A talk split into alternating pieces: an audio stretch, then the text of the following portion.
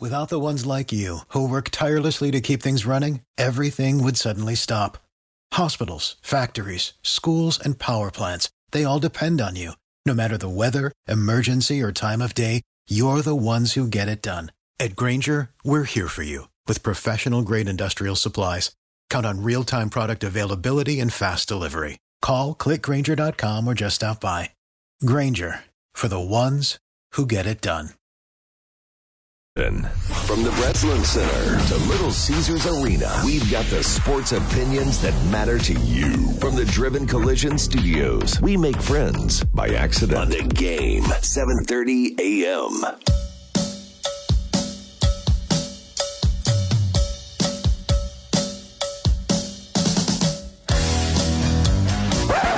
The views and positions expressed in this program are those of the host and do not necessarily reflect the views and positions of the game 730 AM. Some may find the content of this program controversial or offensive. Time to play the game. Baby ready. Put on your big boy pants and buckle up. This isn't the safe space for weak takes or whining. You can say that this sports radio show is offensive minded. Call the show at 517 300 4263. Text or call us through the game 730 AM app. Message the game 730 AM on Facebook. Guess who's back? Back again. Beanie's back. Tell a friend.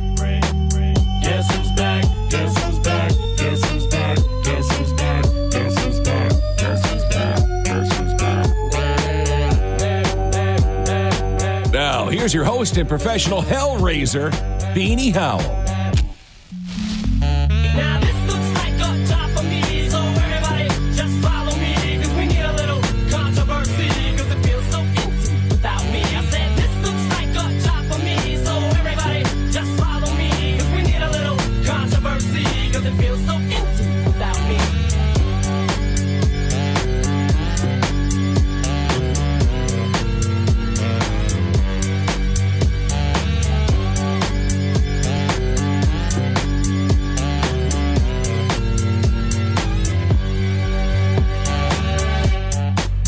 Day.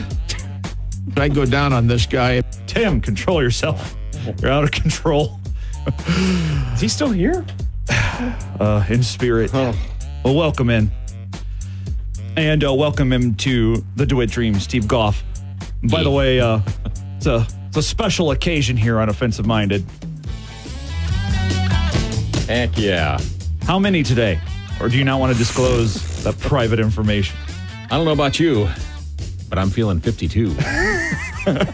No, that's a Taylor Swift reference Yeah, that sorta. I don't get. well, he- she has a song called 22. Is that Just gotta right? Add 30 to that. I should have had that queued up. Damn it. Well, sorry. That's fine. I love the Beatles. Any plans? Yeah, I'm going to see the Undertaker stand-up show Oh, that we had talked about that. That's tonight. uh, tomorrow, Where at? somewhere in Indianapolis. Cool, man. Mm-hmm. Well, th- it's called the One Dead Man The Show, One Dead Man Show. Yeah, it's- and he's just like telling stories from his career, right? yeah. Hopefully not in his character voice. That I'm hoping it's you know. No, it's supposed to be pretty cool. Mark Calaway um, telling stories from the road. Is this an official WWE production? Yeah, it is. It is attached to them. There is there is certainly some um, some limitations on what he's allowed to talk about, from what I've heard. What does that mean?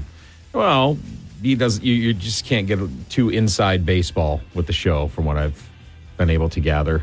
He can't pull up the curtain too much on Yeah. the kayfabe. Yeah, because I don't know. He's under like some kind of legends contract or something. So So you mean he can't acknowledge that he and Kane really aren't brothers?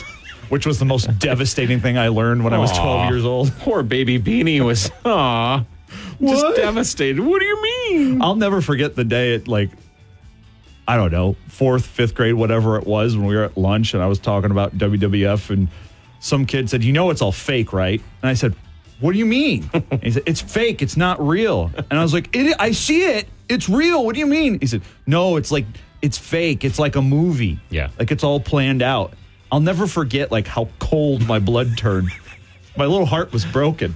Uh, I, I know. I, I was the same way. I when I was a kid, I was obsessed, obsessed with like WTBS and Ric Flair and Dusty Rhodes, if you will.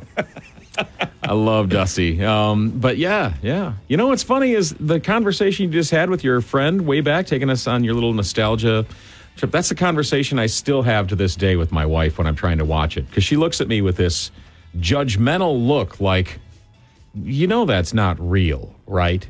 And it's just it's this ongoing discussion. Yes, I'm aware. You know what I've never gotten is the people who say that they go to movies I yeah. or plays, they watch TV. The one thing you cannot deny about it, and I'll just say this: someday we'll have a wrestling show and we can actually talk about this stuff more. Mad Dog would love that. Who? Anyways, um, but we no, we um, the athleticism cannot be denied.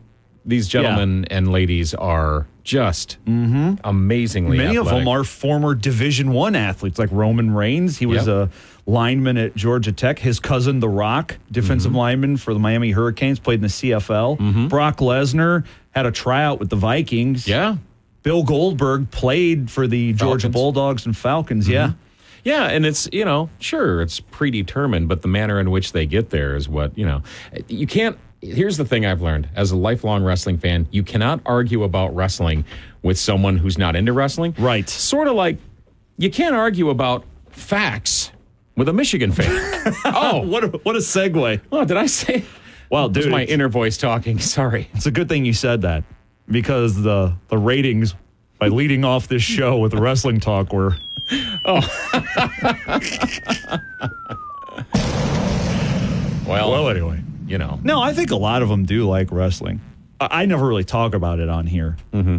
Uh, Daily Double, sorry, the listener formerly known as Daily Double, now Steve from email, doesn't like wrestling. But then I he won some tickets from me to that Michigan Chicken Wing Festival where I guess they had some wrestling. Some wrestling. And he called in the first day after and he's like, you know what? I, I never really paid attention. I always thought it was fake, but they were really hitting each other with those chairs. well, yeah, there's no way to fake a, a chair shot to the face. No, there's going to be. Those are mostly frowned upon in the industry nowadays. Now what we know about concussions and all that. Well, yeah, you're right. It is a day that ends in Y. So there is an update in Hail to the Voyeurs, the Michigan sign stealing scandal. Hey, it's nice that you're uh, off the ledge now, by the way. It's good to see you off the ceiling, off the ledge. I've recovered from Michigan State basketball's crippling season opening loss to James Madison. Yes, The cushiony goodness of Scandal in Ann Arbor, providing that comfort for you. sorry, it's a James Madison fight song. James Madison's football team petitioning the NCAA to have postseason eligibility. As they should. Yeah, why?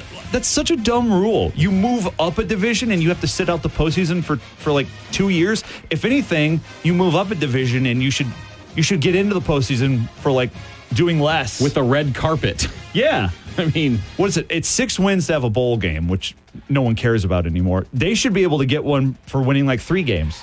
absolutely. Meanwhile, they're eight zero, mm-hmm. and their basketball team's pretty good too. What Unfortunately, we saw, yes. Yeah. Anyway, um, hey, let me go to the phones real quick, just because Joe and Lansing's been waiting. Hey, Joe, you there? I do, yeah. And it- what's so funny when you started out the show? So you, I, I caught that when you played with Jim, the the, the, the, the comments that Jim made. You mean this?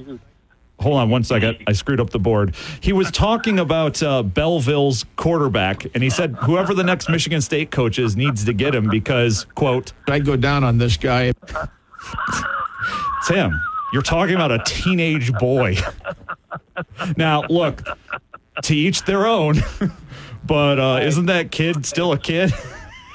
yeah, dude, I, I lost it when you said that because I, I heard him say that and I was like, well, uh, yeah, Tim, uh, you're uh, that's kind of uh, I, I'm sure sure he, he didn't yeah i don't even know if he knows the implications of what he accidentally said maybe he thinks it's a it's a good above board thing to say. I don't know. Or maybe he meant what he said. I don't know. But um hey funny story the way i found out about it i wasn't listening.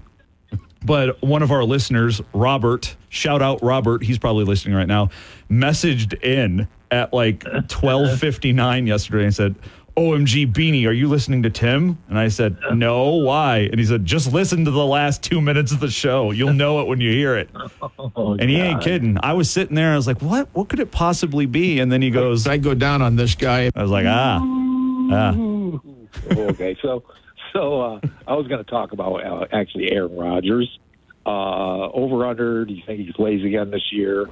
Um, I know your Aaron Rodgers is like a sore subject, but I mean, No, that's fine. that Why? Because I'm a Uh, cheesehead? No, it's fine. You can bring it up. Yeah, I just you know, I, I, it just seems a little bit fast, but um, No kidding. Yeah.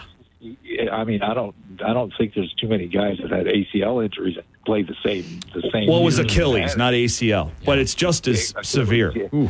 You're right. Yeah, yeah. Um, and he like on the field after the Jets last game. First of all, he's been walking around completely normally for like a month. Throwing passes last Yeah, the other night. Yeah. and he's moving around. It looks fine, looks fluid. And after the game, he's like hamming it up with some guys from the Chargers. And one of the Chargers hugs him and says, "When are you coming back?" And Roger said, "Couple weeks."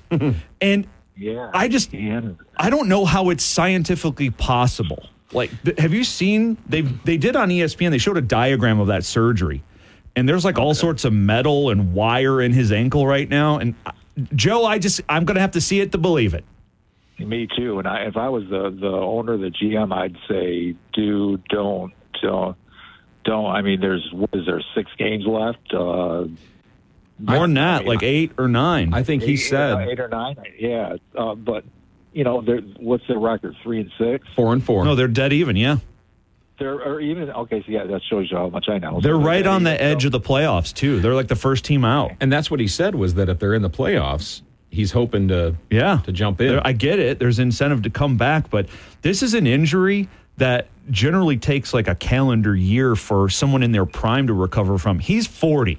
Like, I just can't Yeah. believe it can happen. Yeah, What is he, Tom gen- Brady? Gen- yeah, generally, generally that when when they come back from those injuries, they're never. They they always lose a step, and at 40 years old, and you're you're going to come back from something like that. Uh, Yeah. I don't know. Maybe you'll go on one of those dark missions. Uh, Well, that's funny you say that. Yeah, thanks for the call, Joe. I appreciate it. It's funny you say that because that's the only explanation I have, Steve. If he's able, first of all, the fact that he's moving around like that already, we're what, like six weeks removed from that injury? Seven? It's crazy. Eight. Yeah, that's that's nuts that he's he's moving around like that. If he actually plays this season still, then all of the grief I gave the guy for going into the middle of the rainforest and drinking a, a drug cocktail to figure out his future, I gotta I guess I have to rescind it all because there's something to the holistic methods. I, I- I'd say a caveat to that would be if he plays and doesn't get hurt and further exacerbate the injury. I mean, let's be honest. It's one thing to get in there and play; it's another to play competitively. And I, I've loved, except for what he's done to the Lions over the years, and he's he's done some damage. I've loved watching Aaron Rodgers play. I love the guy. I think he's great. Um, and and it would be great to see him come back. But man, I don't want him to rush it. I just worry about don't push it too early, man, because that could be it. It could. I mean, when the injury happened, a lot of people thought that could be it because, I mean, young guys struggle with this injury. Like um, J.K. Dobbs, the old Ohio State back who's now with the Ravens, he tore his last year and he's still not back. Right. So I, I don't know how it's working. I just need to know what Joe Rogan told him to do because it's obviously working. Gave him some like horse steroid or some, something. What's that horny goat weed stuff old dudes use? Why are you asking me? I'm 52. I'm not that old. I don't know these answers. I'd have to ask this guy. That sounds sexy. I'd go down on this guy. Oh, it's like a kid in a candy store. um, look, I know you got to go, so why don't I um, why don't I get out now? We'll come back and you can do one more segment. Yeah. All right, we'll be back after these words on offensive minded.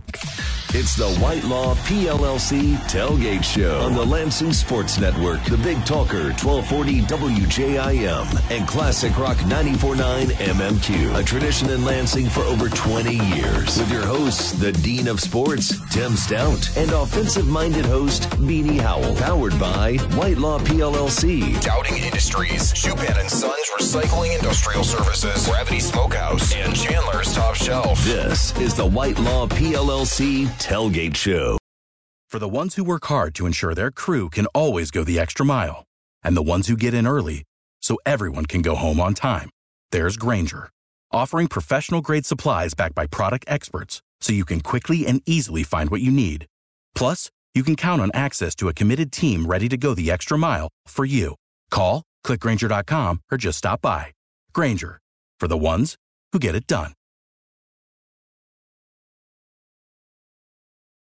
When you're from America, that's your team. Beanie Howell with Offensive Minded. On the game, 7:30 a.m.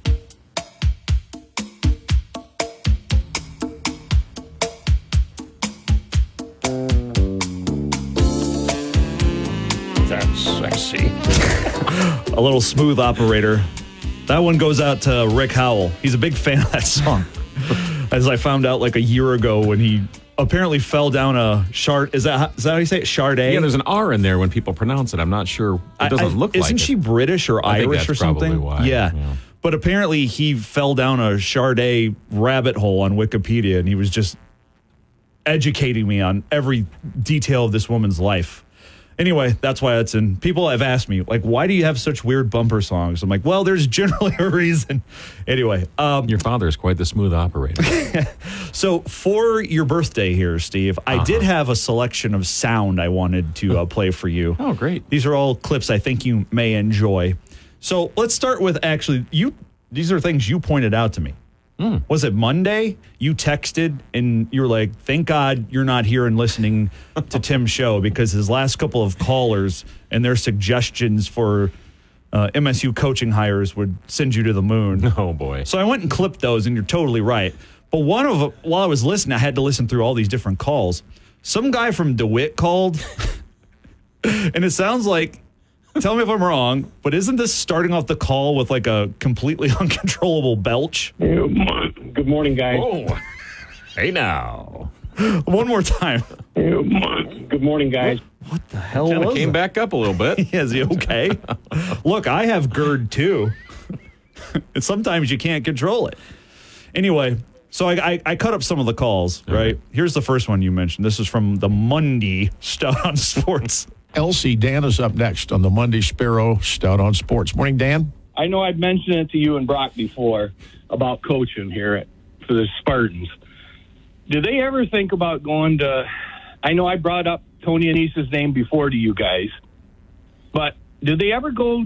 Like, do they have to go after somebody that's got a big title or is from a Division One school? Because I'm I'm trying. I'm not really Brad. I'm just trying to say about Tony. He's went one at every place, and he recruits pretty well out of Muskegon, Grand Rapids area. And, then I don't know for the last I don't know how many years, Muskegon and Grand Rapids have always got high school championships. No, God! No, God, please, no! No! No! No! What is the obsession with Division Two coaches in this fan base? Everybody deserves a chance.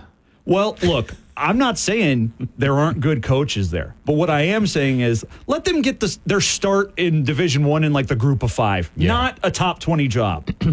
Yeah. I'm not saying Tony Annese isn't a good coach, but I am saying the window has closed on him being anything more than Ferris's coach. I'm sorry, guys. He's like 64. Also, this is what this is what gets me.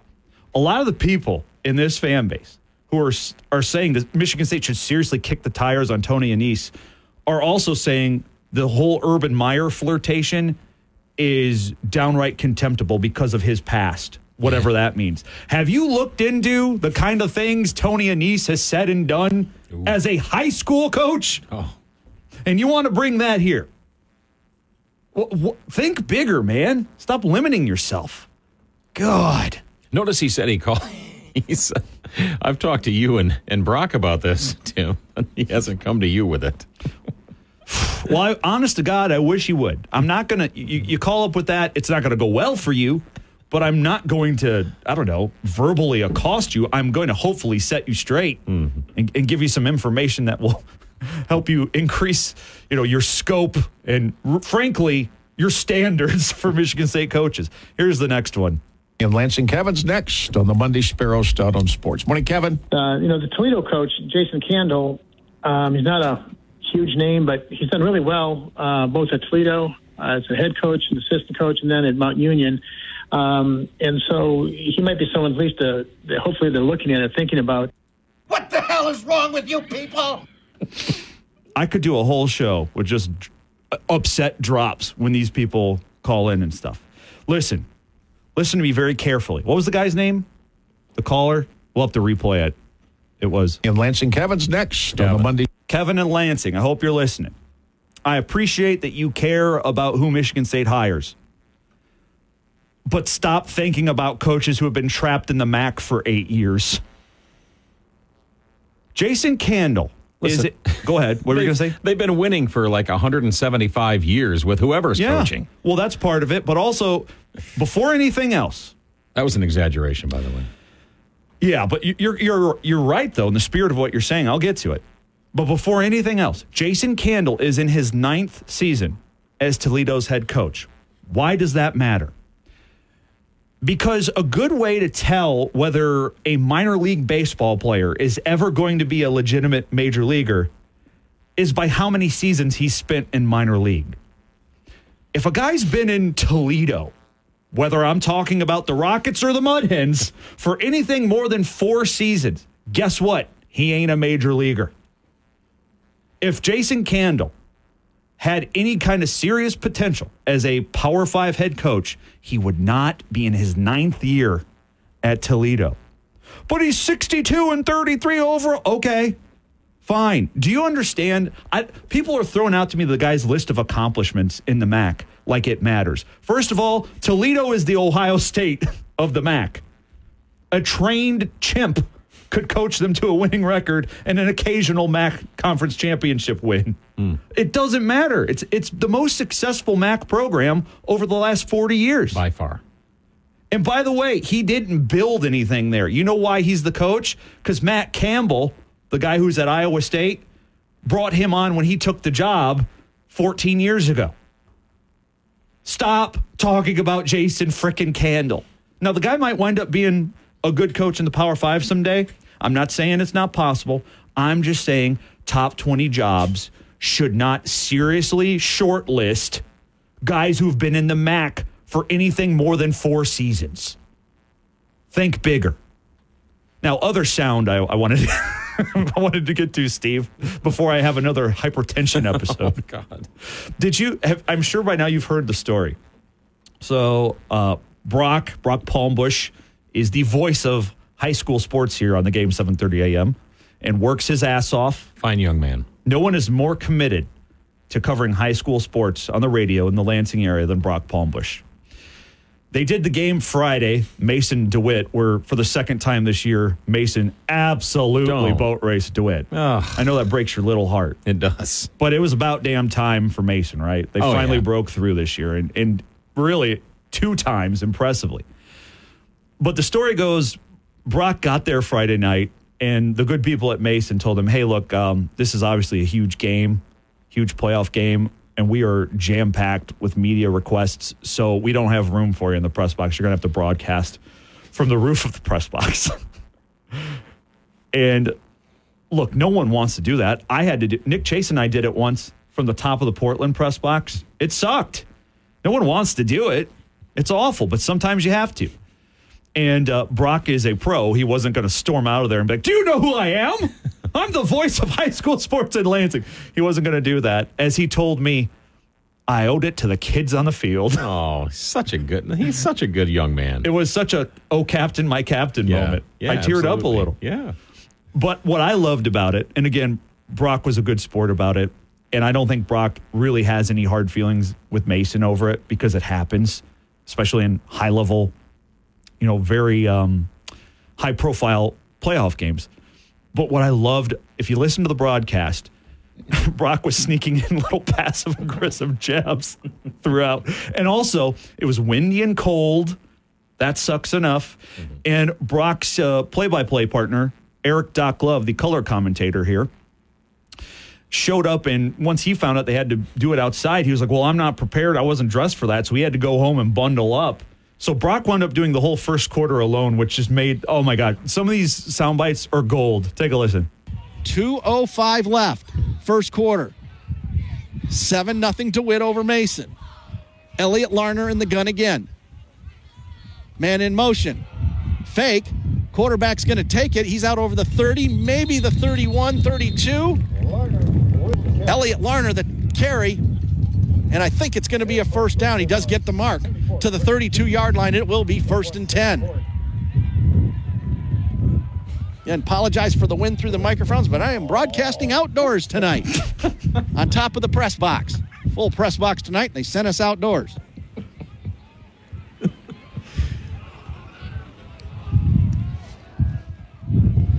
Elliot Larner in the gun.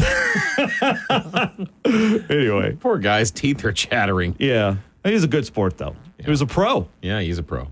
And we got to hear Mason thoroughly dismantle Dewitt a second time. God, you just can't get off that, can you? I like Dewitt. I don't No, have a dog don't. in this fight. I don't have a bulldog or a panther in this fight. I live in Haslett. Maybe that's what it is. It probably is. You know, just like I can't think reasonably about Michigan because I went to Michigan State. I live in Haslett, so I can't think clearly or objectively about DeWitt. Well, you're about out of time, birthday boy, right? Yeah, I can. You want to split? No. Is there anything else you wanted uh, to cover before we get out? No, I'm just happy to see you. What's, back, uh, back what- off the off the ceiling? what uh what's been on your mind sports wise? I'm waiting for you to give me some some insight, some some new uh, material to think about. About uh, it's it's it's got to be coming up. It is. It is. I just wanted to make sure we made time for for you first. I'm good. And you're going to be in the car, right? Mm-hmm. So you'll hear it. I, I will. I'll go over the latest in Hail to the Voyeurs. Mm-hmm. And then I'm going to do a little Michigan State coaching search update. Mm-hmm. I've got some interesting stuff there I think people will appreciate. I'm also going to, you know, you're, you peeled me off the ceiling yesterday. I'm going to do the same to the Michigan State fan base, the portion of which, at least, that's Urban Meyer or bust. Mm. Because I think they need to hear something. Not that there's anything wrong with wanting and demanding the free agent who just ho- so happens to be one of the best college football coaches of all time. I agree with. I want him too, but you can't sell out for only one potential candidate. Like in any job search, right? Right. We'll get to that all in due time. But uh, anything else, birthday boy? Before I cut you loose here and let no, you get on thank your you. merry. Thank you for the bonus edition of the Total BS. Yeah. Yeah. Dr. J was going to join us after. She couldn't join right now. Otherwise, it'd be what? Total. Nope. Nope. Total. Uh, I'm just. Uh, uh, I've kept the seat warm. No. Total. I've kept the seat warm for for I'm Dr. trying to do J. the math on those letters. No, you're good. Probably should just hit the I go down on this guy. Oh boy. All right. Happy birthday. Thanks, brother. Can we get a report next week on the Undertaker One Dead Man show? Yeah, absolutely. I would love that. uh, we'll plan on Total BS on Tuesday next Sure. week. All right.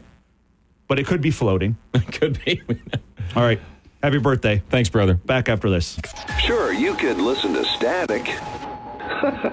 or you could get the free Game 730 AM mobile app in your app store today and listen longer without the interruptions from the static. Listen live to all your favorite moments in sports and hear all the action. The Game 730 AM app also has tons of great restaurant deals for you. It's waiting for you right now in the app store today. The Game 730 AM app is powered by Driven Collision. We make friends by accident.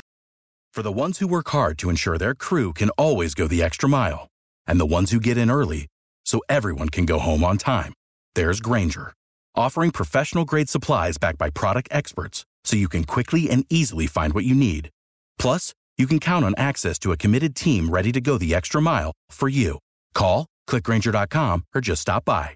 Grainger, for the ones who get it done. Free. Sports, opinions, and you. The station Lansing turns to for sports. Turns to for sports. The game 730 AM.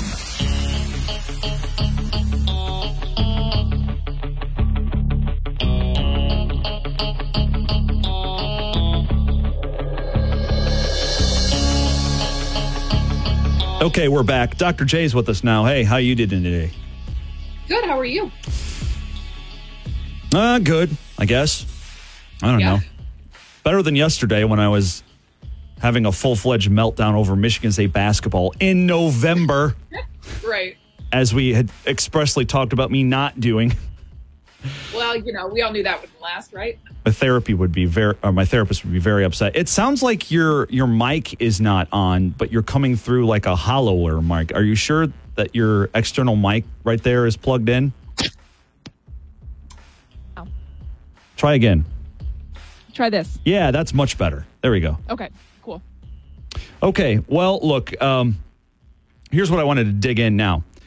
At the top of the next hour, I want to get into the MSU football coaching search. I have a couple of things to go over there. Yes, we can talk about Urban Meyer in more ways than one, but we also need to talk about the coach, the coaching search in, in broader candidate terms, but also in broader generality. So uh, we'll do that when we come back after our break at the top of the hour for the afternoon commute crowd, okay? For now, I wanted to get into the latest on Hail to the Voyeurs, the Michigan Stein, sign stealing scandal. Good Lord, I'm tripping all over the place here. But look, um, so let's start with the latest. I, I know a lot of people were waiting for something to drop today. Like a lot of people thought today was the day that the Big Ten's, whatever you want to call it, punishment was going to come down. That's just not the case. Because remember, Michigan, Michigan's 48 hours that they have to respond may not even be up yet. We we didn't get the word that Michigan had formally been notified by the Big 10 until Monday afternoon, which would mean sometime around now or in the next couple hours, that 48 hour window will close. Pete Thamel, who's been all over the story for ESPN.com, reported that uh, it's not going to come today, at least from the Big Ten. Here's what he said The Big, the Big Ten expects a response from Michigan on the notice of discipline by the end of the day on Wednesday. So don't expect any ruling by the Big Ten on Wednesday, as they are expected to take time to absorb Michigan's response.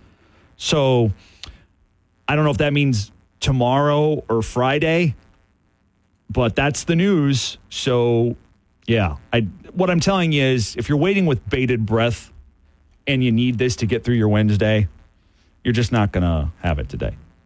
Maybe tomorrow. But I wanted to start with that because I got to tell you something. And what I'm about to say is not going to be convenient. In fact, it'll be pretty problematic to the Michigan fans who call, comment, and message in here that I'm just a biased Sparty out to denigrate and destroy Michigan because that's my only objective and my total agenda in life. The way the Big Ten has handled this and is handling this is BS. You're telling me this whole thing that started a month ago, just now, the Big Ten could drop a bomb on one of its teams, and it's going to be on a Thursday of game week for one of the biggest matchups of the year. This has been going on for a month, and just now, the Big Ten is getting to it and is going to do that to one of its teams on a Thursday of game week. And not just any game week, but at least the second biggest game week on that team's schedule. Plus, by the way, depending on what time the Big Ten does this tomorrow, and, and if it certainly if it happens Friday, you know, the courts will be closed in observance of Veterans Day on Friday. That means if it comes out Friday for sure, but even if it comes out late Thursday, the Big Ten would effectively be pinching Michigan out of the opportunity to fight it in court, to get that injunction to kind of hold it up.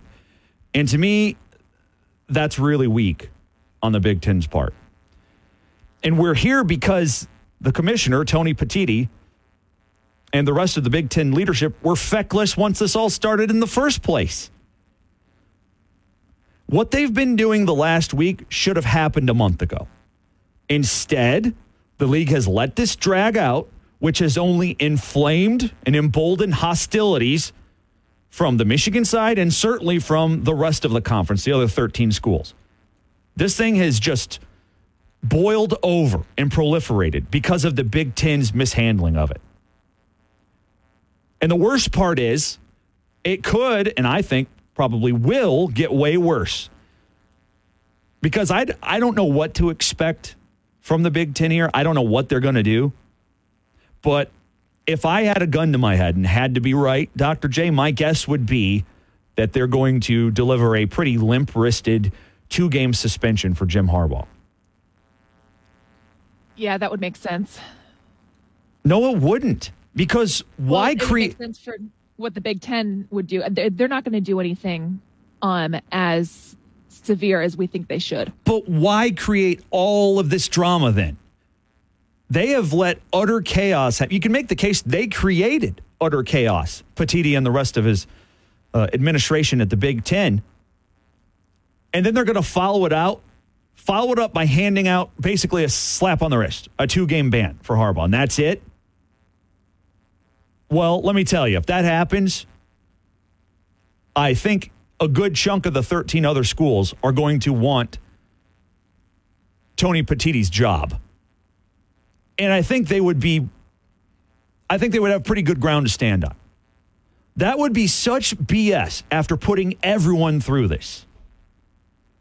The Big Ten abdicated leadership on this from the outset. The only reason anything happened is because 13 of the 14 schools demanded it. And the guy probably wants to keep his job. He's only been in it for a few months. But he has set himself up here. I just, I don't like the way he's handled it. This is not good leadership. Certainly not good management. It's it's just a mess, man. I'm I'm disappointed.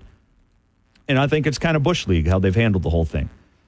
And if after creating this whole big mess, making it so much worse, if the conclusion to it on the Big Ten's part is Petitti handing down a two game suspension, you know, it might as well have been just hold the line and had, um, you know, the abdication approach, no action. Because getting involved like this, stirring it all up, and then just delivering a two game ban is worse. That's going to piss people off more. So we're going to be in an even worse predicament than we started in. I mean, what the hell are we doing? Anyway, just my two cents on that. That's what I think is going to have two game ban. Don't you, Dr. J? Yeah, like I said, I don't think it's going to be anything more severe than that. Me neither. Now, there are people out there, some who are pseudo journalists, reporting it's going to be an indefinite suspension of Jim Harbaugh. I, okay, I'm not calling those people liars. I'm just saying that's in the I got to see it to believe it category. I just, um, I don't know. I don't think Tony Petitti has the balls for that. He's pretty feckless. That's how they handled the whole thing up until his job was on the line. I, I just don't see him doing it. Maybe I'm wrong. And I've had people tell me, well, it's not going to be just a two game suspension because Petitti, according to some reports, told Michigan this is the worst scandal in Big Ten history, not including game fixing. And if that's true that he said that, which I believe, by the way, come on, man. It's not. This is objectively not the worst scandal in Big Ten history, not even close. Is it bad? Yes. Yes. I think it's bad. I think it's serious. I think it deserves serious attention and serious investigation. And I think a lot of very hard questions should be asked of several people at Michigan. Of course, yes. But again, both things can be true. It can be a very serious, dire matter without being one of the absolute worst cheating scandals in Big Ten history. I don't know why he would say that. That's another example of poor leadership. What good did that serve telling Michigan that? You're, tr- you're trying to scare them? Like, what? I don't know. I'm just, I'm not real happy with the way they've handled it. Anyway, speaking of things I'm not really happy with. So I like Dan Wetzel from Yahoo Sports. I've had him on the show before. I think he's a sharp guy. He offers some very intriguing takes a lot of the time. I enjoy his column. The one today, though, well, I'll give him. I'll give it to him in in this regard. It is also intriguing and thought provoking, but not in a good way. So his column today on Yahoo Sports, and I would encourage you to go check it out yourself and read it for yourself and, and draw your own conclusions if you don't like what I'm saying. But he has a column today on Yahoo Sports, and I'm not exaggerating when I say that it literally says what Michigan and Connor Stalions did here is exactly the same as what Ohio State, Rutgers, and Purdue did. And that is observably, demonstrably false. That is an abject falsehood. Now, if you don't know what I'm talking about, remember since we came back from the weekend, it's been a pretty transparent PR retaliatory campaign from the Michigan noise machine. And part of it came in the form of this anonymous former Big Ten assistant coach who said at least three other schools colluded in cracking Michigan signs and then sharing them among each other. So, again, a handful, or even more than a handful, however many Big Ten coaches sharing intel on, a, a, on an opponent, that is not the same as employing a military grade code breaker who employed 65 spies who traveled to no less than 17 different schools and no less than 35 games, illegally surveilling their sideline in games that Michigan was not involved in. That is expressly against the rules. That is a heinous violation of the rules. Several coaches coming together to share intel on an opponent, not against the rules. Now, you may not like it, and you might think it's Bush League, and that's fine. But it is expressly allowed under the rules. And also, unlike what Michigan fans have been saying about what they did, coaches sharing intel on a common opponent literally is something everyone does and has done since time immemorial. They are not the same thing. This is not apples to apples. It is apples to soccer balls. We're not even the same galaxy here, guys. You'll also note that in the story, the AP story, in which this anonymous former Big Ten assistant alleges he was working with multiple other Big Ten coaches in colluding to share stolen signs from Michigan. You'll notice there's no, there's not even an allegation, let alone evidence of that information being obtained illegally. Those coaches cracking Michigan's sign from in game or broadcast footage or film from their games against Michigan, that is completely by the book, squeaky clean. That is not the same as what you're alleged to have done. Not at all. But see, this is what Michigan wants. Remember, they had the weekend off. They had the meeting Friday where the Big Ten told them what's coming and offered them an opportunity to do it themselves and suspend Harbaugh themselves and avoid the Big Ten meddling into their season amid a national championship run. Michigan reportedly told Tony Petitti and the Big Ten to pound sand. And so the Big Ten said, okay, you'll be hearing from us next week. Well, Michigan took the weekend to marshal its resources, to get its ducks in a row, to begin executing its PR campaign here, which, by the way, and this is not a bit, this is not me being snarky. If there's one thing Michigan truly is leaders and best at, it's leveraging the media to control a narrative. They are far and away the undisputed champions of that. They are the Roman Reigns of leveraging the media to control narratives. They are the goat of that, unquestioned. And that's what's been happening. They spent the weekend putting together this response. They got that story lined up, ready to go to the AP. And by the way, if you don't believe me on that, fine. But there's a pretty good idea of who that anonymous former Big Ten assistant is. Not out there for sure. This guy has not claimed it and no one has outed him. But you can find it online and you can do the math on your own. I'll just say this this former Big Ten assistant, he also was an assistant under Jack Harbaugh at one point. So consider the source. Awfully convenient that this comes out from a Harbaugh family friend. But I digress. The point is, this is exactly what Michigan wants. They want to change the narrative. They want to muddy up the story from the allegations, the serious ones, with undisputable evidence already that they have authored and been part of the worst illegal scouting scandal in the history of college football. They want to obfuscate that with the not even adjacent argument that everyone does it. So they've leaked out these stories accusing other Big Ten rivals of stealing their signs. And you'll notice all of those stories are missing the key ingredient of illegally obtaining that information, but they don't care.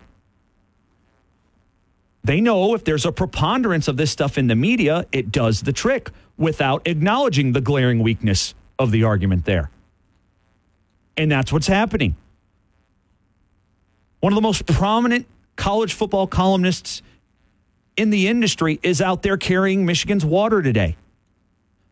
And he's not the kind of guy to do that. He's not a Michigan partisan, he's not a hack. But it's worked. The propaganda campaign has worked on him. This is what they want. Trevor McHugh is the guy who runs one of these Michigan fan blogs called Maize and Brew. He kind of sums it all up in what he tweeted. I'll read you his Twitter. Can we all just admit this is stupid? Update some rules, but no team won or lost games because of sign stealing. Connor Stalions is no longer at Michigan. Do a show cause for him, a fine, okay, whatever. The issue with this quote unquote scandal is acting like Michigan was the only one and it was some massive advantage. That's the narrative they want.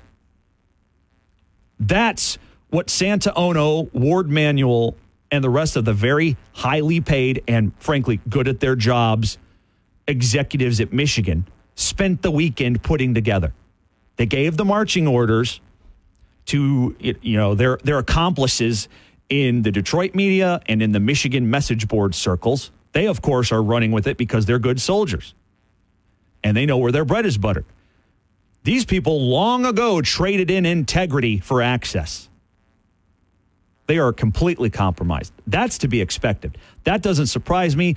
These people in this, you know, Michigan fan blogosphere and Michigan social media, they've been running with this crap for weeks now. We know that. That's not news to us. That's why every Michigan fan who calls into the show is just repeating outright drivel that's demonstrably and provably false. But it's working because there's a preponderance of it. It's getting through to the mainstream media, to people who aren't on the Michigan payroll. This is what they want. It's effective, it's working. This is what I was talking about. Couldn't be more transparent. They want to move the argument from the specifics of their demonstrably unprecedented and historically awful illegal scouting scandal, muddy it up with disinformation, muddy it up with a bunch of accusations of something completely different to blur the lines between what they did and what people actually, everyone does. The more they put that noise out there, the more they accomplish it.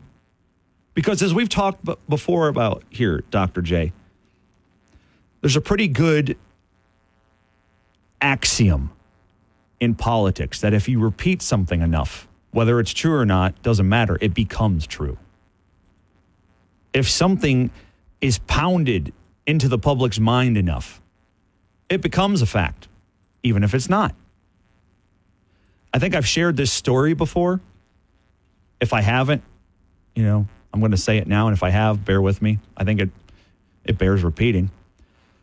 In a prior life, when I was a hard news reporter and covering politics, there was one election I was covering, and it was for a state house race here. Excuse me, state senate race. And uh, there was a guy who had been term limited out of the House who was challenging the incumbent state senator. And that guy, when I interviewed him, the term limited uh, state House representative who was going for the Senate spot, when I interviewed him and asked him, like, what's the key to your campaign? And what do you want it all to boil down to? What's the most important thing to your campaign that you need to accomplish and get out there to win? Because it's hard to unseat an incumbent, especially. It's hard to win any election, especially when you're going against an incumbent. And I thought he would give me some, you know, BS talking point drivel about how Michigan deserves better or whatever district he was in deserves better, yada yada. You know, the the classic stuff where they hit all the dog whistles for whatever base they're appealing appealing to, all that kind of stuff. That's what I thought I was going to get. But that's not what he said. What he said was one of the most illuminating things I have ever heard. Remarkably honest.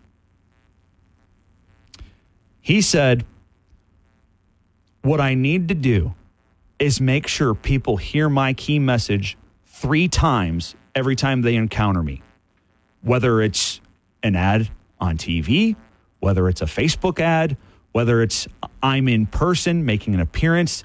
They need to hear my pithy tagline three times in each exposure to me. That's the key to me winning. Blew me away.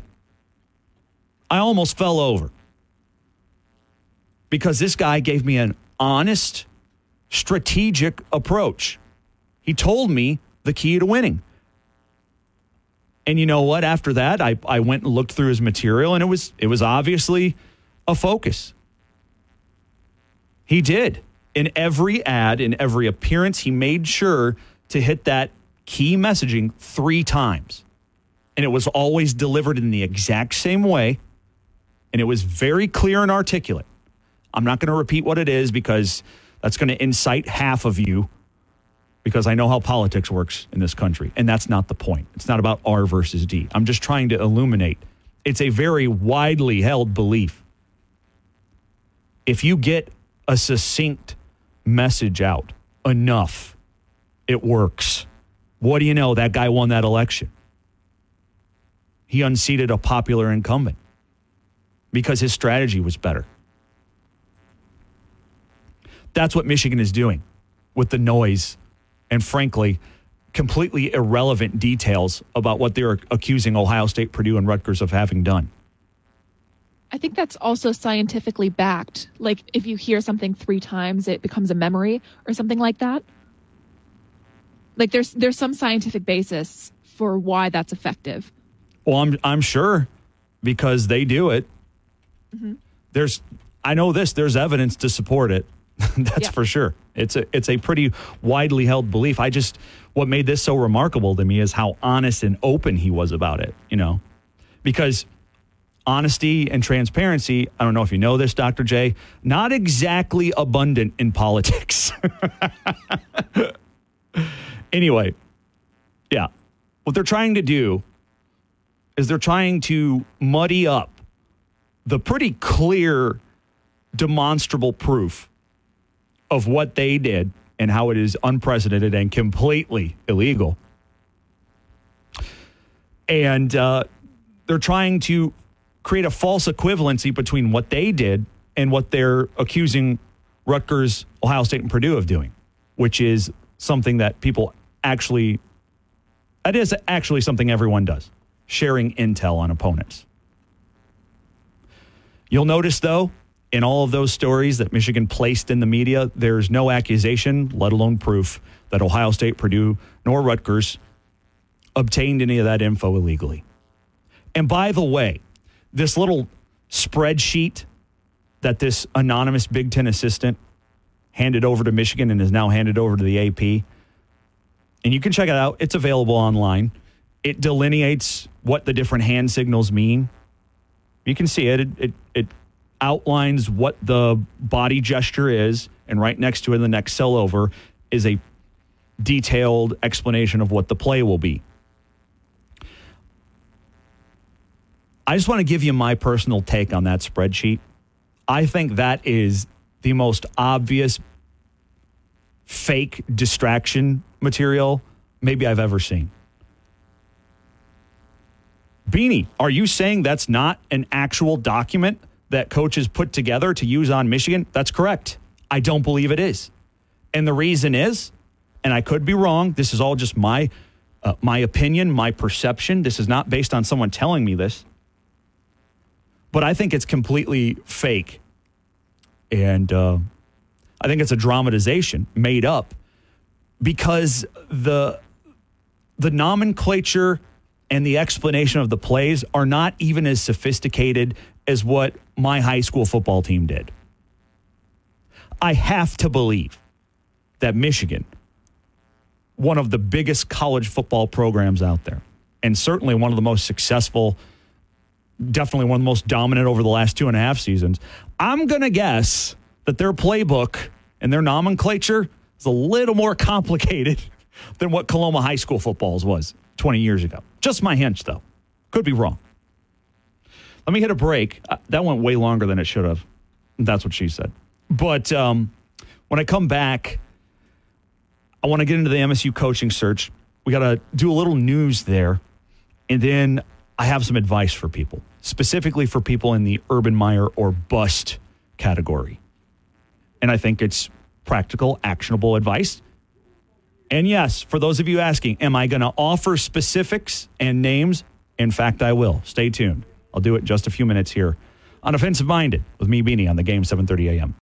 For the ones who work hard to ensure their crew can always go the extra mile, and the ones who get in early so everyone can go home on time, there's Grainger, offering professional grade supplies backed by product experts so you can quickly and easily find what you need.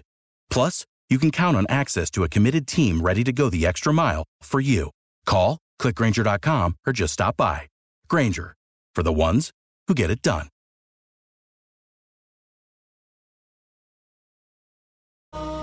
East Lansing, a town square media station. Lansing sports leader. The game, 7:30 a.m. One seven. Lance.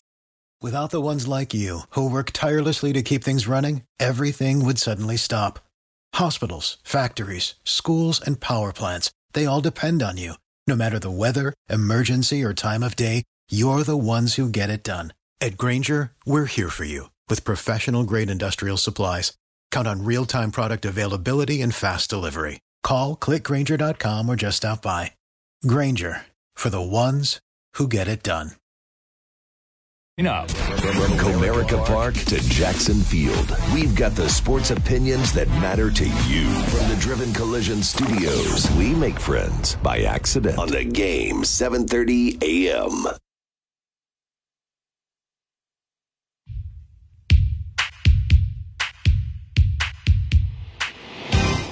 There's a long history of radio superstars that have come and gone in the Lansing area sports radio, Daddy. Legendary names like Mike Peplowski, David the Mad Dog DeMarco, Brock Palmbush, and Timmy Stout. But only one man has the intelligence, the intestinal fortitude, a girthy medulla oblongata, if you will. That man is Beanie Howell, Daddy. Beanie Howell, you've been to the top of the mountain. You've wined and dined with kings and queens, and you've dined in the second best production studio in the building on protein shakes and poking beans. But let there be no mistake, only one man will rise and step to the microphone to become world champion of Lansing area sports talk radio. And that man is Benny Howell, Daddy. Put your hands on the radio, ladies and gentlemen, and help me welcome him now to the airwaves. Hard times. You don't know what hard times are, Daddy.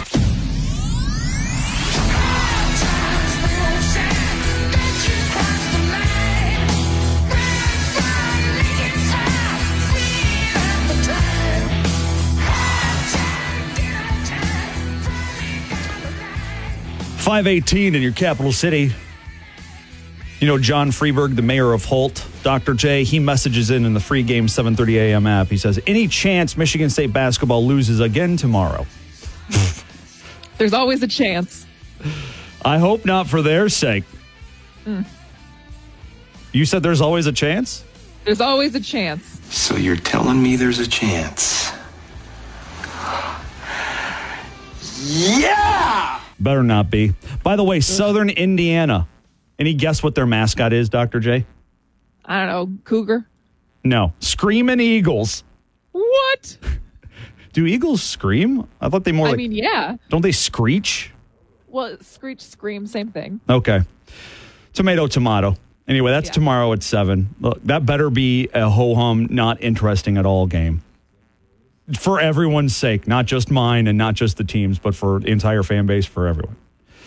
I actually feel bad for Southern Indiana for what I think is going to be taken out on them. But anyway, all right, I, I wanted to get to this now. We need to talk MSU coaching search.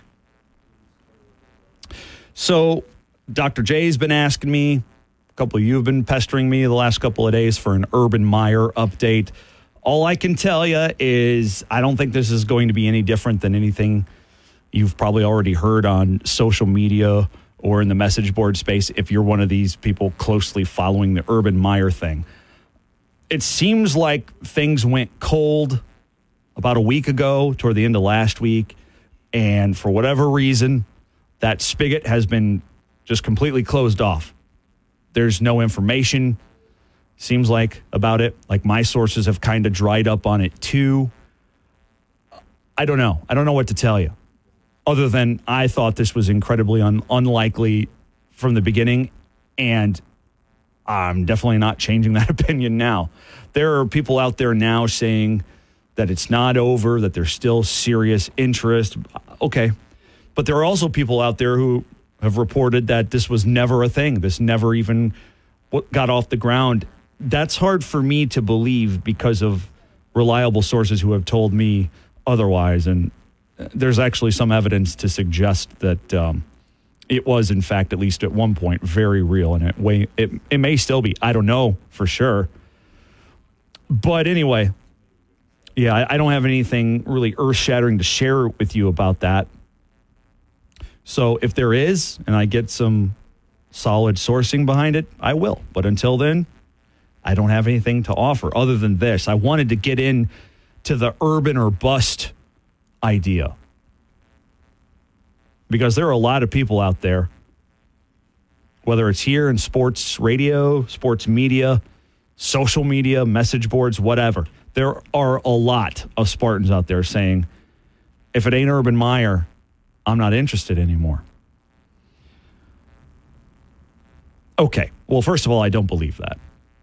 Second of all, that's never the right approach for any hire. You should never get all of your hopes and dreams tied up in one person. It's just irresponsible and, and impractical and not smart. I understand what's behind the Urban Meyer bust movement. I really do. I want him to be the coach too. If it were up to me and I could wave a magic wand, you know, money's no object, nothing else is an object. I just get to pick and it happens. Yes, I would pick him. He's far and away the number one candidate for the job in my eyes, too. No one else would instantly revitalize this program in every single phase. No one else would make Michigan State relevant immediately.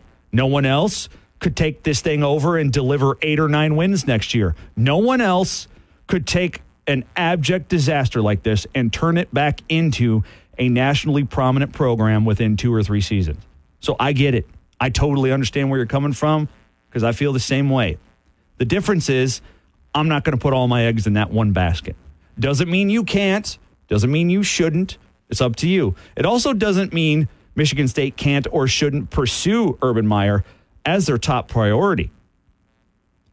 But you got to have contingencies. And regardless of what really is going on or not with Urban Meyer, in either event, whether it's still going and it's a real thing, or if it's completely false and never was a thing, Michigan State is doing due diligence on other candidates. They are. We know that. You should too, as a fan. You got to have contingencies. And speaking of, you know, there is a school of thought that Michigan State shouldn't be chasing Urban Meyer, but instead should be trying to identify the next Urban Meyer. Easier said than done, right? But look, um, when Urban Meyer got the Florida job, he was 39 and 8 in four seasons between Bowling Green and Utah. 39 and 8.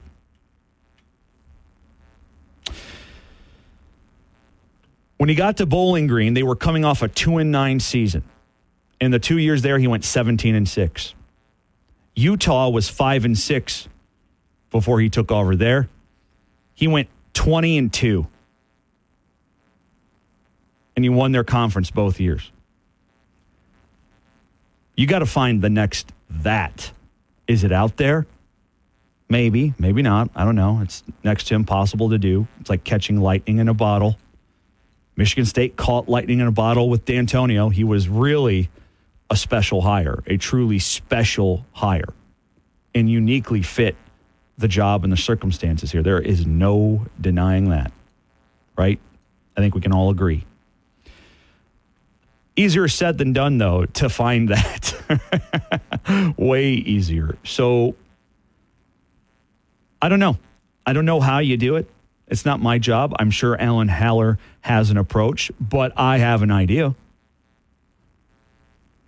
If you're looking for someone who has turned around multiple programs right away, and I'm not talking about Lance Leipold, he's done a hell of a job at Kansas, but it's taken three years. And that's okay. That's not a bad thing. But if you're against the Urban Meyer hire because you think he's too old, then you can't go to a guy in Lance Leipold who's even older. I think there's a lot to this argument, Dr. J. I think there's a lot to the idea that don't chase Urban Meyer, chase the next Urban Meyer. Find the next one.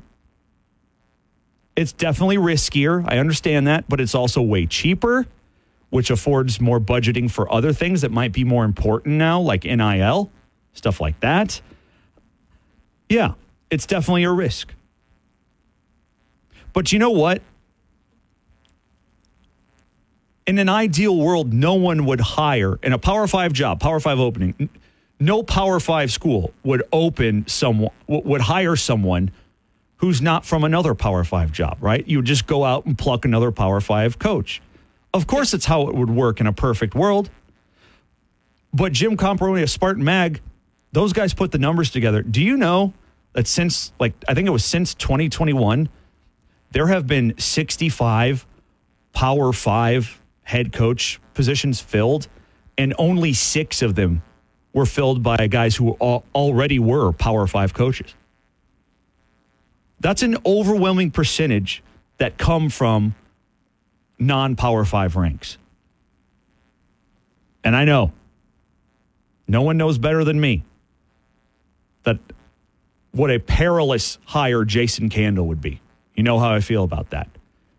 But again, I hope people hear me when I talk about him and MAC coaches or group of five coaches in general. I am not morally opposed to Michigan State or anyone else in the Power Five hiring a group of five head coach. Not at all. Guys have to start somewhere. Urban Meyer came from two of those jobs and hit the ground running at Florida, and the rest is history. Mark Dantonio at the time came from one at Cincinnati back when they were, I forget what they were then, but they weren't a Power Five conference. That's for damn sure. Brian Kelly, we all know his story Grand Valley to CMU, and then really taking off. Yeah. Guys got to start somewhere. Most guys don't start out at the Power Five. I am not saying you shouldn't look there as a rule. I'm saying don't hire a guy who's been in one of those situations for anything more than four seasons. Because if they get to a group of five job and kick ass, they won't be there long. That's just how it works. This is a long story. This is a long build to get to the guy I'm thinking of. Again, yes, perfect world, totally up to me. There's no object, whether it's money or him wanting to do it. Yes, I would hire Urban Meyer like that. We've covered why. But I'm operating in reality because I don't think that's likely. And I think I know who I would, in a realistic setting, hire if I were Alan Haller or whomever at Michigan State. I have a guy in mind. Again, I'm a believer in the don't chase Urban Meyer, find the next one. Because even if you do land Urban Meyer, it's a five year deal at the most, right? Now maybe he would have the head coach in waiting set up. Okay, fine. I'm I'm just saying, I would rather find the next one because then you're set up.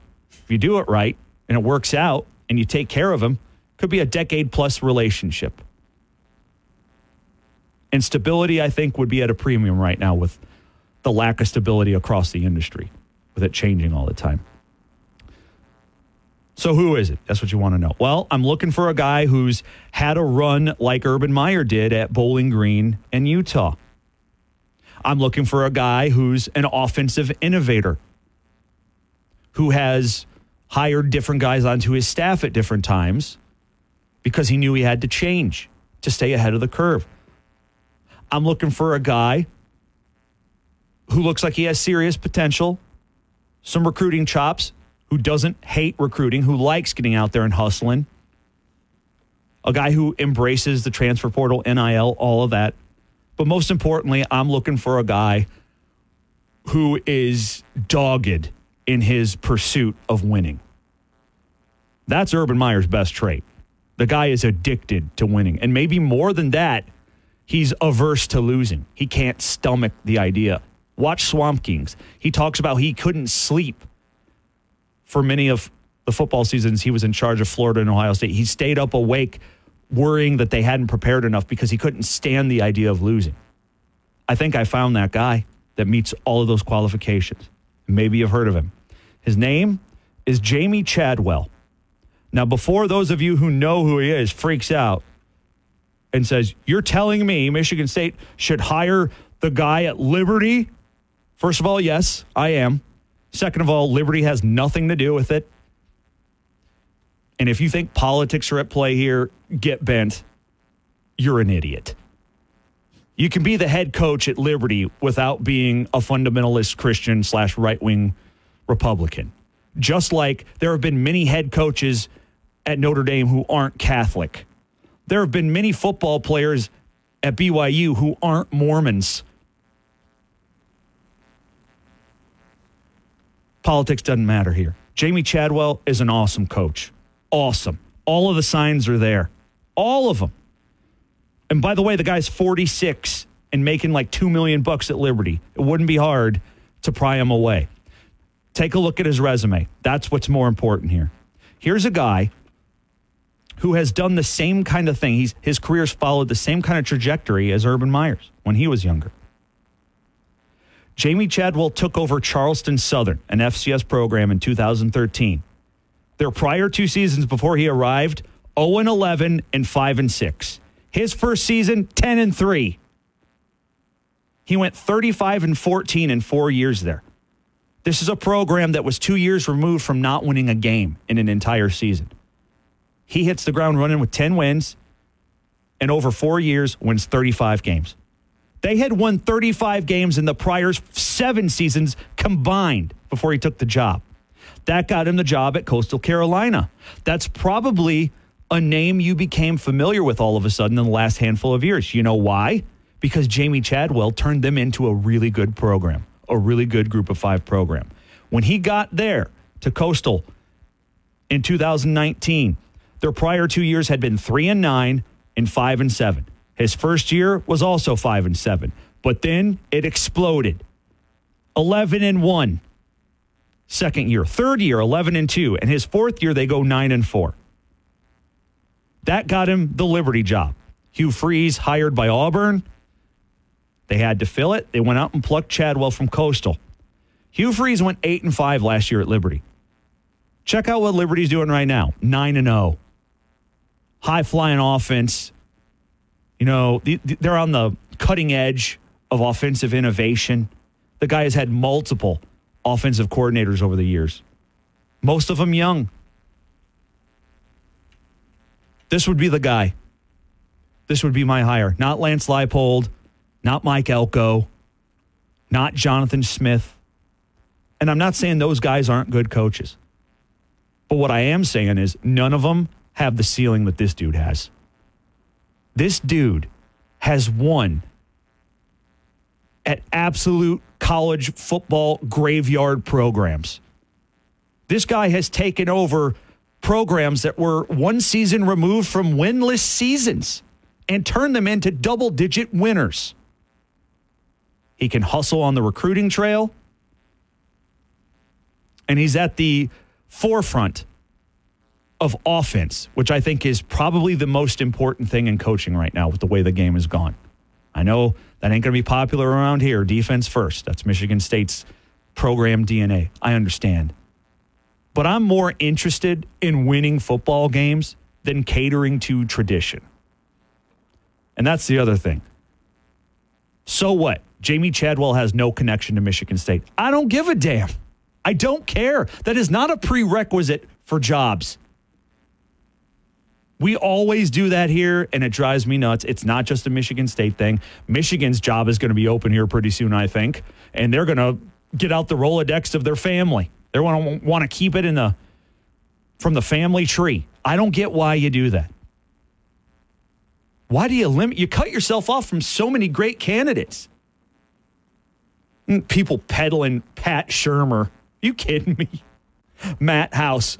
Matt House, who's in his second year as defensive coordinator at LSU. Um, I get that he was here a number of years ago, but do people realize LSU has one of the statistically worst defenses in the country this year? Yeah, but he, he came from here. So I want a good coach, not a mediocre, maybe good coach who just happens to have spent some time here in the past. Complete crapshoot. You know, Jamey Chadwell, maybe they do hire him and it doesn't work out here. I don't know. I haven't heard any inkling or rumbling that he's on their radar, but I also haven't heard that he's not. I'm just saying this dude is going to get a big time job soon. He's going to get a Power Five opportunity probably next year. It could be here. I hope it's here. This is what they need. Does he deliver the, the pizzazz and the instant attention and the instant glamour Urban Meyer would? No. Would he command the attention of the top guys in the transfer portal and recruits left out there for early signing day like Urban Meyer would? No, he wouldn't. But the ceiling is so much higher. And he would cost a fraction of what Urban Meyer would. And you could use all the rest of that money you're saving on NIL to help this thing, help this guy really get this thing rolling. This guy, I'm convinced, he may not be the next Urban Meyer, but he's the closest thing I think that's out there right now. He, this is a name you're going to know. Hasn't had any NCAA issues, and he embraces the grind. More and more, Dr. J, I'm convinced head coaching in college football is a young man's game. Nothing against older coaches. I'm not saying Urban Meyer or Lance Leipold, guys like this. I'm not saying they're senile. I'm not saying they they would just be figureheads like Joe Paterno toward the end. No, that's not what, that's not my point at all. What I am saying though is guys who have been in this industry for a long time, almost to a T, they overwhelmingly hate NIL and the transfer portal. See Dabo Swinney. There's a reason Clemson has turned into a 500 program. It lines up exactly. The decline of Clemson under Dabo Swinney lines up exactly with the advent of NIL and the transfer portal because he doesn't like it. He doesn't embrace it.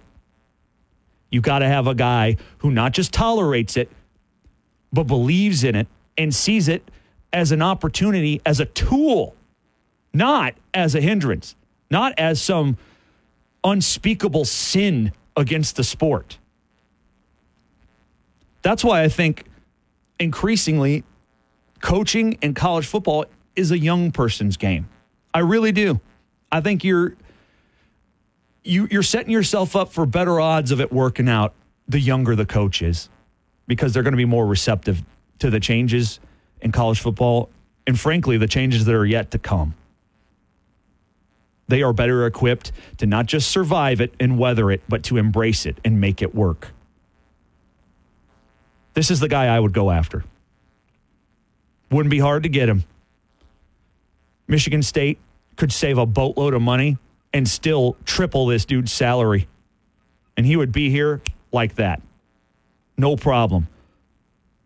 but he has no recruiting experience in the Midwest. Yeah, that's true. That's true. But Michigan State is reportedly interviewing Jonathan Smith from Oregon State. I don't think that guy has ever been east of the Rocky Mountains. Doesn't seem to bother them with him. Do you think Lance Leipold has spent a lot of time recruiting Ohio? How about Mike Elko? There's no perfect unicorn choice other than Urban Meyer. And if you're committed to that, God bless you. If you think they're going to pull it off, I hope you're right. I really do. I would love to have him too. But I think it's way more realistic to go after a guy like this. And frankly, I think it's worth the gamble. Some of the best coaches right now are young dudes who embrace the change. Jamey Chadwell, Liberty. Jamey Chadwell, who turned Coastal Carolina into a New Year's Six bowl. That was unthinkable. Before him, no one had heard of Coastal Carolina. And then they're playing in the New Year's New Year's Six. This is the guy. Your thoughts? 517 300 4263. Urban or bust? We'll go to Gary in East Lansing. What's up, man? Hi, uh, sounds good. I've never heard of Jamey Chadwell. Check him out. Like, look, I'm not saying this is the next Saban or whatever, but I think he's worth the gamble, man. Uh, 46, offensive innovator, recruits his tail off, uh, likes to change up his staff when things get stale. You know, th- this is the kind of guy. It may not work out, but I would try it. Okay, I got a thought. Go ahead. I got a young guy that uh, is um, going to fit the bill and all those things you're talking about, and that's the coach at Colorado. Um, even after the last five weeks, now that they're four and five, Because he he actually has some good players. He just would uh, need to tone it down a little bit. what do you mean tone it down? Well, he's got too many transfer portals. Oh, I see. You know. Yeah. Yeah. Like chasing out like 80 guys or whatever. Yeah, that was ridiculous. I But, mean, you know, he's exciting and, and he he can coach. Yeah. And he's got he's got his son is a great quarterback. Oh my gosh. If he had an offensive line, I think, yeah, I think that kid would have a way higher um, profile. Oh, yeah. But It's unbelievable. You know, when I think about what Deion did to the roster he inherited, and by what I mean by that is chasing them out, basically launching them into orbit. I don't think that would be the worst thing here. There are a few guys, there are only a few that I think Michigan State should do absolutely all they can to keep. Like guys like Dillon Tatum, um, guys like Zion Young, you know, Sam Leavitt, even Caden Hauser, I would keep. You know, there are more. Like, These young guys, because as bad as Tucker was, he actually did get a higher quality football player in here pretty regularly. And some of them you, you saw this year. I, yes, there are a few guys I would want to keep. But seriously, if they brought Deion Sanders in and he chased out 90, 90% of the guys, I wouldn't be upset. How realistic do you think that is, though? How realistic do you think it is that Michigan State would be interested in him and then he'd be interested in leaving Colorado after one year? Well, the thing about it is that uh, we already got one guy from Colorado. It would just be really funny to get the second one. Yeah, we would have to like schedule them to have some sort of new rivalry game, right? Yeah. I think Colorado's paying him what six million a year. Yeah, five point nine per year. So state could clearly pay better than that, and I oh, think Deion Sanders would be good for marketing. It would it would excite some people. Donations would go up and all that. I just I'm not sure how good of a coach he is yet, though. I, I think the book is still out on that. Don't you? Well, I don't know. He did a really good job at the lower level Yeah, yeah, he in did. a short time. He can get players. That might matter more now. Yep. All right, Anyway, Gary. Just a thought. Yeah, I appreciate it. Thanks for listening. Thanks for the call. Dr. J, your thoughts on Deion Sanders? Should he be a serious uh, should he have should he be seriously considered? I would love to have Coach Prime here. I think that he would bring a different sort of energy to the program that would be needed to get people excited about it again. Yeah, I think he would be a marketing home run. Mm-hmm. I think uh, Michigan State's profile would overnight double in the media. And I think he and Urban Meyer have that in common that they could both. for different No. reasons, though. Yes. Yeah. Um, but yes, I, I think largely the same effect when it comes to profile in the media coverage and also um, viability to transfer portal candidates. Yes, Mhm. both of Yep. those guys, you would get a higher caliber of guy, at least entertaining coming to Michigan State if they were the head coach. And I think he has that competitive edge that you were talking about because obviously you have to have that kind of spirit to do as well as he did in the NFL. Yeah, well, I mean, he's he, yes, he was a great player, so he has that greatness gene in him already. Mm-hmm. Does it translate to coaching? I don't know. I just don't know. I don't know how good he is at X's and O's, but I think when maybe you have that gene though, it, it translates to everything in your life. Like you you hate to lose so much that you're going to bring in the people that you need to win. I don't know. Bart Starr was the coach of the Packers, and he was awful, awful. So I, I don't think it's necessarily going to translate. It might. I just my point is the book is still out on that. I don't know. Yeah. He would be expensive too. I, I don't think he's going to leave Colorado after one year. They're paying him six million. I mean, I think State would probably have to get that up, probably what like ten at least to we get him double to do, it. But see, people say that. That's not I necessarily Hey, true. listen, though. I think you could double it for Deion. I don't know about that. And you want to know why? Why? And I hate to say it, and I'm not saying it for ratings, and I'm not saying it just to piss people off because this is not the kind of topic you play around with. But given what happened with the last guy and his Oh. race, I just Yeah. I find it really hard to believe that the next coach will be black. I think that's ridiculous. It is right. ridiculous. Yeah. I'm not vouching or I'm not No, saying no, that's no. the right move. I'm just saying that's probably reality. And look, Yeah. I don't think Michigan State. Uh, well, I know they're not seriously considering Deion Sanders right now. I don't think they ever would, and here's why. Right. There are there are a lot of people in high profile positions throughout the Michigan State community, and I mean whether that's administration or in the football building or in the big donor club. There are a lot of them whose opinion matters a lot. They wield a ton of influence who did not like at all Mel Tucker bringing in pit bulls for photo sh- shoots and bringing Lamborghinis out on to the field. And frankly, that grossed me out. Because, well, before it grossed me out, it pissed me off. Because why do you care that the head coach is leveraging the things that kids want leveraged in recruiting? Right. I would say he was doing his job. You don't have to like it. It's like every freaking Saturday when Tim bitches about Michigan State wearing a black jersey. Tim, I get it. You hate anything other than green and white. I get it. You think Michigan State should only wear the most traditional uniform. I understand. But what he doesn't understand, and generally anyone else who's upset by that kind of stuff don't understand, is that kind of stuff is not for you. Michigan State doesn't have alternate jerseys for the fan base or the donors or the alums. Or certainly they don't do it for the media. Michigan State didn't bring pit bulls onto the field for photo ops and rent Lamborghinis to have in the background as a backdrop. They didn't, with the football department's budget, purchase a Polaris slingshot to make the donors happy, to impress Tim Stout. They did it to get players. It's real simple. All of that is a dog and pony show. It's bells and whistles to attract recruits. That kind of stuff matters to the current generation of recruits. You don't have to like it. I don't like it. I think it's really stupid that the first thing any recruit nowadays does on their official visit is play dress up and do a photo shoot. To me, that is so freaking stupid. But here's the thing it doesn't matter what I think about it. That's what they want. And if that's what it takes to get a four or five star player, look, sign me up. I'll bring over the, the photo booth. I'll go pick up the pit bulls from the breeder, whatever. If that'll get me a five star player, I'll do it. If I have to and- if I have to ride around in a in a go-kart to get a five-star defensive lineman, I'm going to do it. I don't have to like it. But see, it's not for us. It's not for you.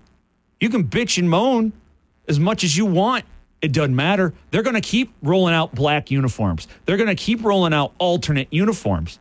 They're going to keep they're going to keep doing these f- frankly gimmicks to land better players because that's what it takes nowadays. Yeah, 19 and 20 year old guys love all of that stuff. And it's for them, it's for the kids.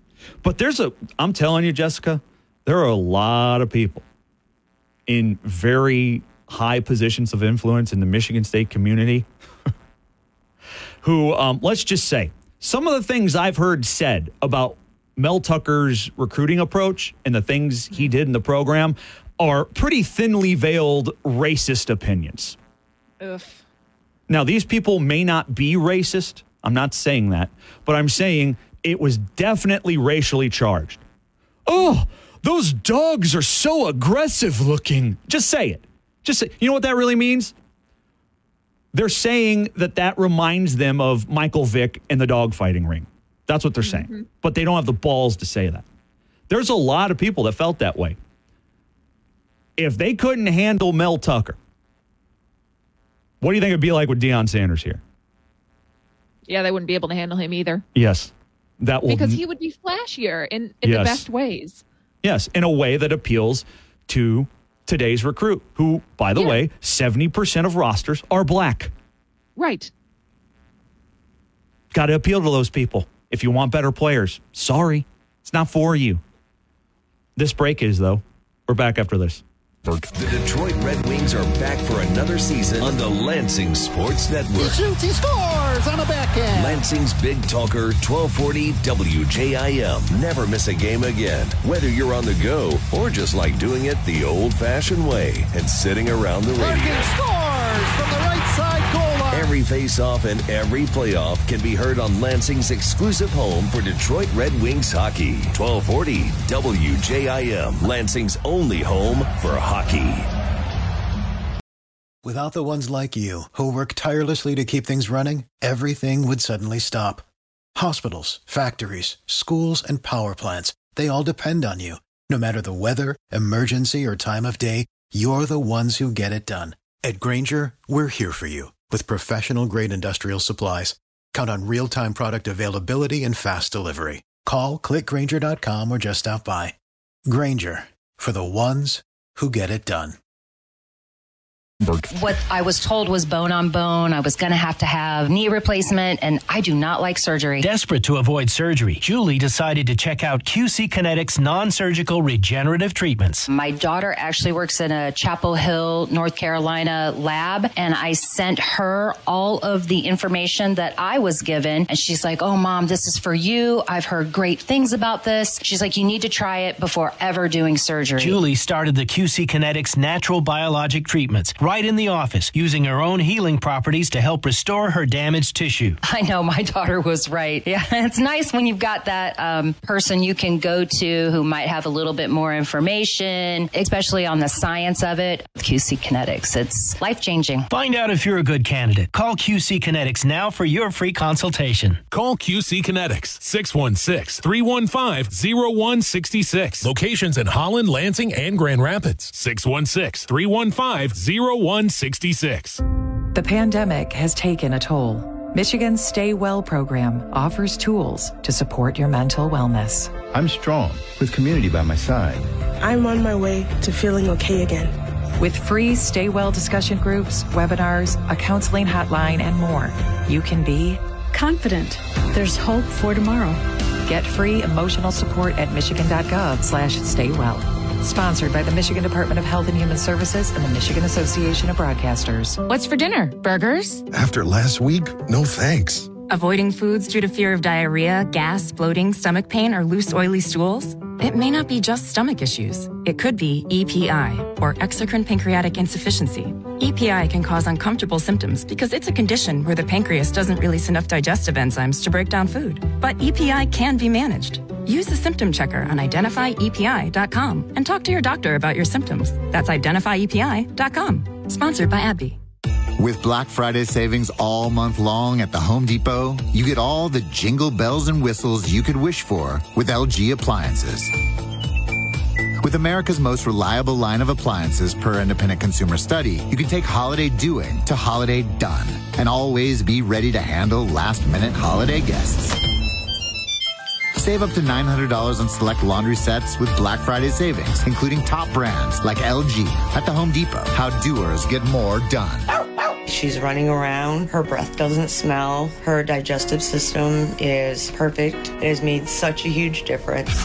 What did this dog parent do for their dog? She switched to Nature's Blend, a premium freeze dried raw dog food made by Dr. Marty Goldstein, a veterinarian Forbes magazine called the Miracle Worker. It's the easiest way to support your dog's easy digestion, nourished skin, playful energy, and most importantly, their healthy, full life. I'm so confident your dog will love it. Your order is backed with a 90 day guarantee. Save up to 54% off Nature's Blend and get a free full sized bag of Tilly's Treasures dog treats. They're best selling beef liver dog treats while supplies last. Go to drmartypets.com slash deal or text deal to 511 511. Go to drmartypets.com slash deal or shop in over 2,000 stores nationwide. Use the store locator to find the store closest to you. All pets are unique. Your pet's results can and will vary. Message and data rates may apply. Studies available upon request.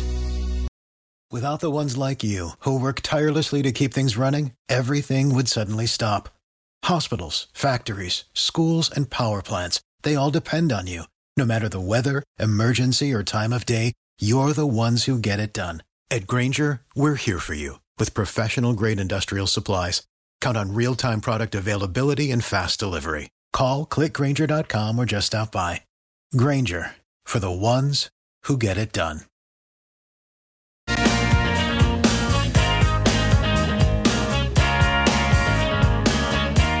All right, we're back and we got to wrap it up. That's why the song's playing. Sorry. Messed up the clocks today. Went a little long. My bad. But we're back tomorrow, 4 to 6. Until then, be safe and be good. Without the ones like you, who work tirelessly to keep things running, everything would suddenly stop. Hospitals, factories, schools, and power plants, they all depend on you. No matter the weather, emergency, or time of day, you're the ones who get it done. At Grainger, we're here for you with professional grade industrial supplies. Count on real time product availability and fast delivery. Call clickgrainger.com or just stop by. Grainger for the ones who get it done.